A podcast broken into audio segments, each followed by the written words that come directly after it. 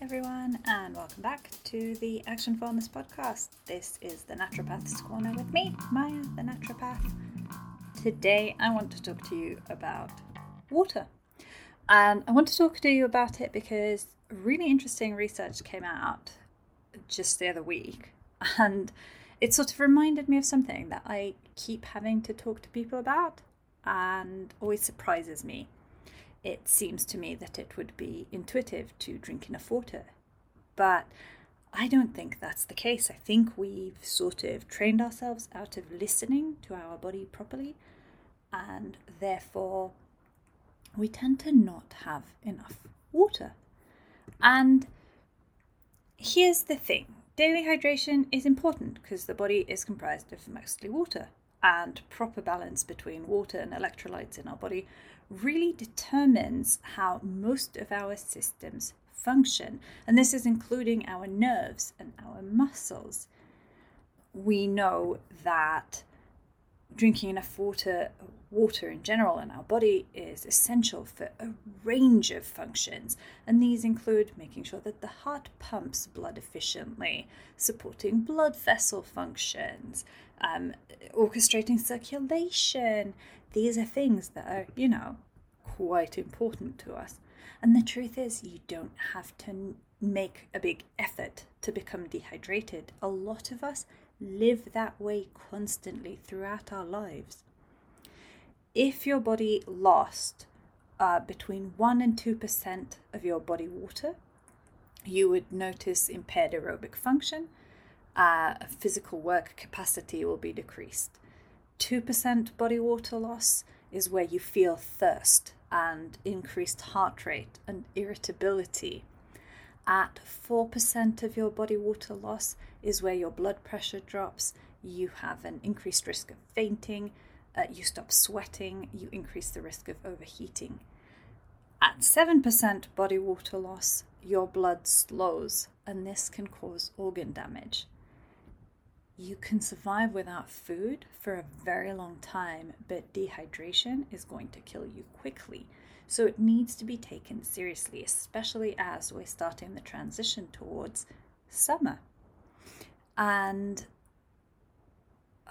I just want you to sort of think about how much this actually affects on a, a, daily level, the daily constant chronic dehydration that a lot of us struggle with, how much it affects your mood, your fatigue, and your alertness, which are some of the things that we hear so often in clinic. I hear this at least three times a week.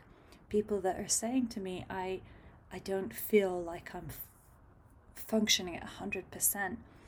And it's very easy to start thinking about iron and B12 and sleep pattern, but really the most basic question we should be asking is how much water are you drinking? Are you having enough? Uh, a lot of us don't think about the fact that our cells are swimming happily around in a pool, you know, awash in an abundance of fluid. And when you're dehydrated, we're reducing the amount of fluid circulating in the bloodstream, and that makes your heart work harder and it limits your body's ability to cool itself and it prematures and fatigues your muscles. Your blood becomes more viscous, which means thicker and stickier and more concentrated. So don't shrug off dehydration. Pay attention to it. How much fluid does the average healthy adult need? Well, this ranges, right? There's um, ranges between 2.7 litres a day for women and 3.7 litres a day for men. And on the more conservative side, it would say 2.1 litres per day for women and between 2 and 3 litres a day for men. Um, that's a lot more water than most of us are consuming, unfortunately. And when we're drinking a lot, we can feel improved brain function, we can feel better body temperature regulation, we can feel better digestion, And if you measure it, you'll see that you're also with healthier blood pressure and that your body is able to detoxify itself more efficiently, right? We talked about this in the last episode when we were speaking about detoxification, and we were saying that our body detoxifies itself through the kidneys, as in urination, which obviously requires water, through sweat, uh, through the skin, which again obviously requires water, and if you think about all the other functions of detoxification, then water is essential for all of those. If you're not drinking enough water, constipation, hello. Um, most of you already have experienced this at one uh, point in your life or another. Now, what reminded me of this, like I said, was this really interesting piece of research that came out. Serum sodium levels may help identify adults with a greater chance of experiencing heart disease what they're saying is that staying hydrated could be associated with a reduced risk for developing heart failure. Right, that is wow, that is really big because most of us think that heart problems, heart failure, is to do with cholesterol levels, to do with triglycerides levels, to do with blood pressure. But actually, it comes down to something very, very basic. Um, Heart failure is a chronic condition. It develops when the heart doesn't pump enough blood for the body's needs. Um, it affects just about 2% of the population and is more common amongst adults aged 65 and above. Now, what we're saying here is that this can be as effective as reducing your salt intake.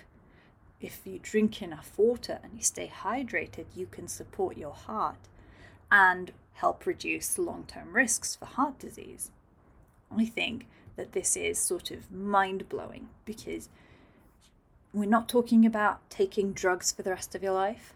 We're not talking about forcing yourself to do anything dramatic like exercise, which you still should do in order to take care of your health and your heart specifically.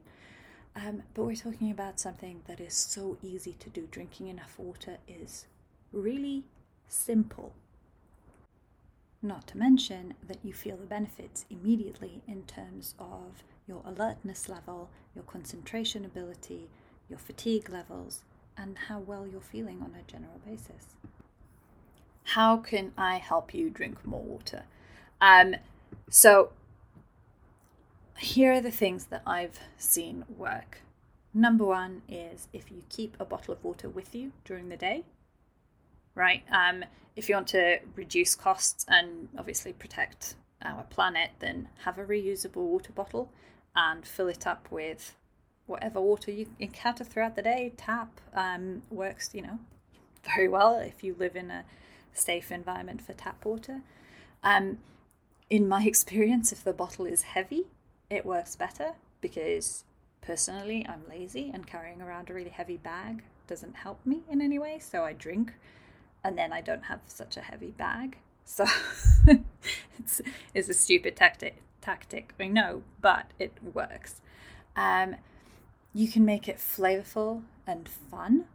You can make your own fruit water, so you can add things to the water regular basic tap water. Don't buy flavored water because that's just sugar, which won't actually help reduce your heart risk.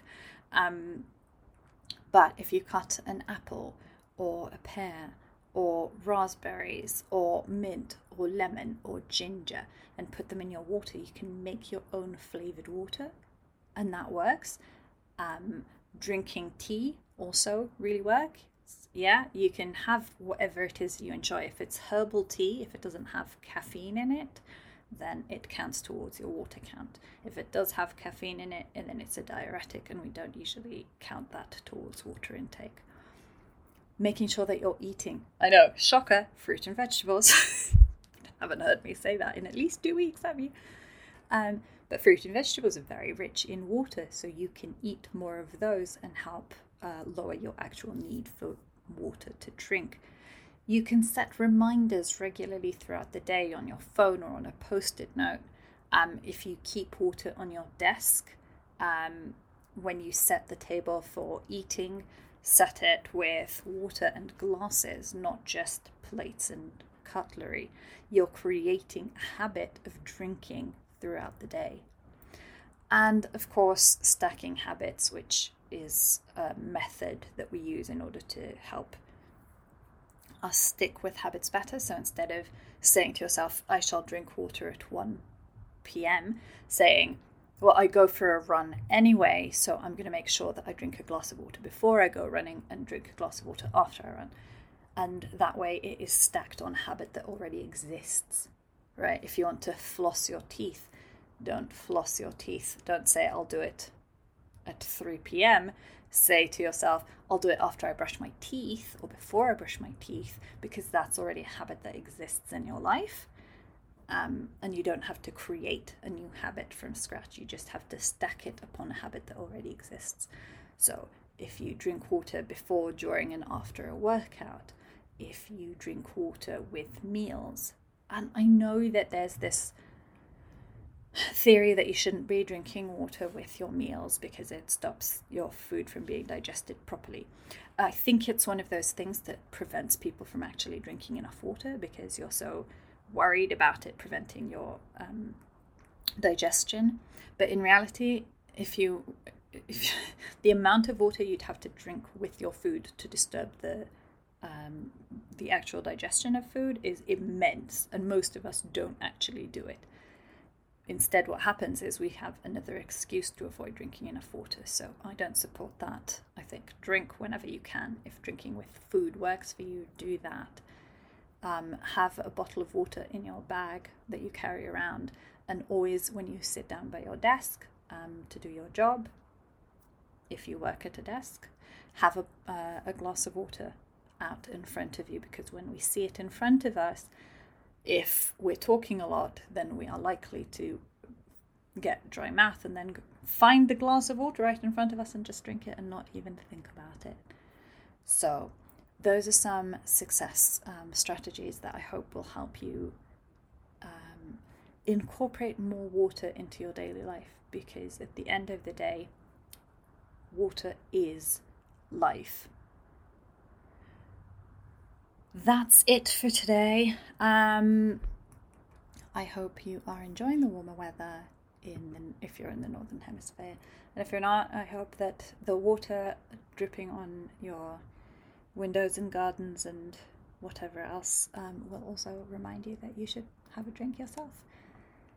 Uh, have a really great two weeks. I will see you later. If you would like any personalized advice, then you know where you can find me. You can email me at mayanaturopathy at gmail.com or you can find me at www.mayanaturopathy.co.uk. And if you are interested in having a support system to help you implement your healthy habits throughout your life, then please, I would love to see you join um, the membership site where we discuss new health topics and how to incorporate them into your lives every single month. It's been a delight to have you with me today. Have a great one. See you later. Bye.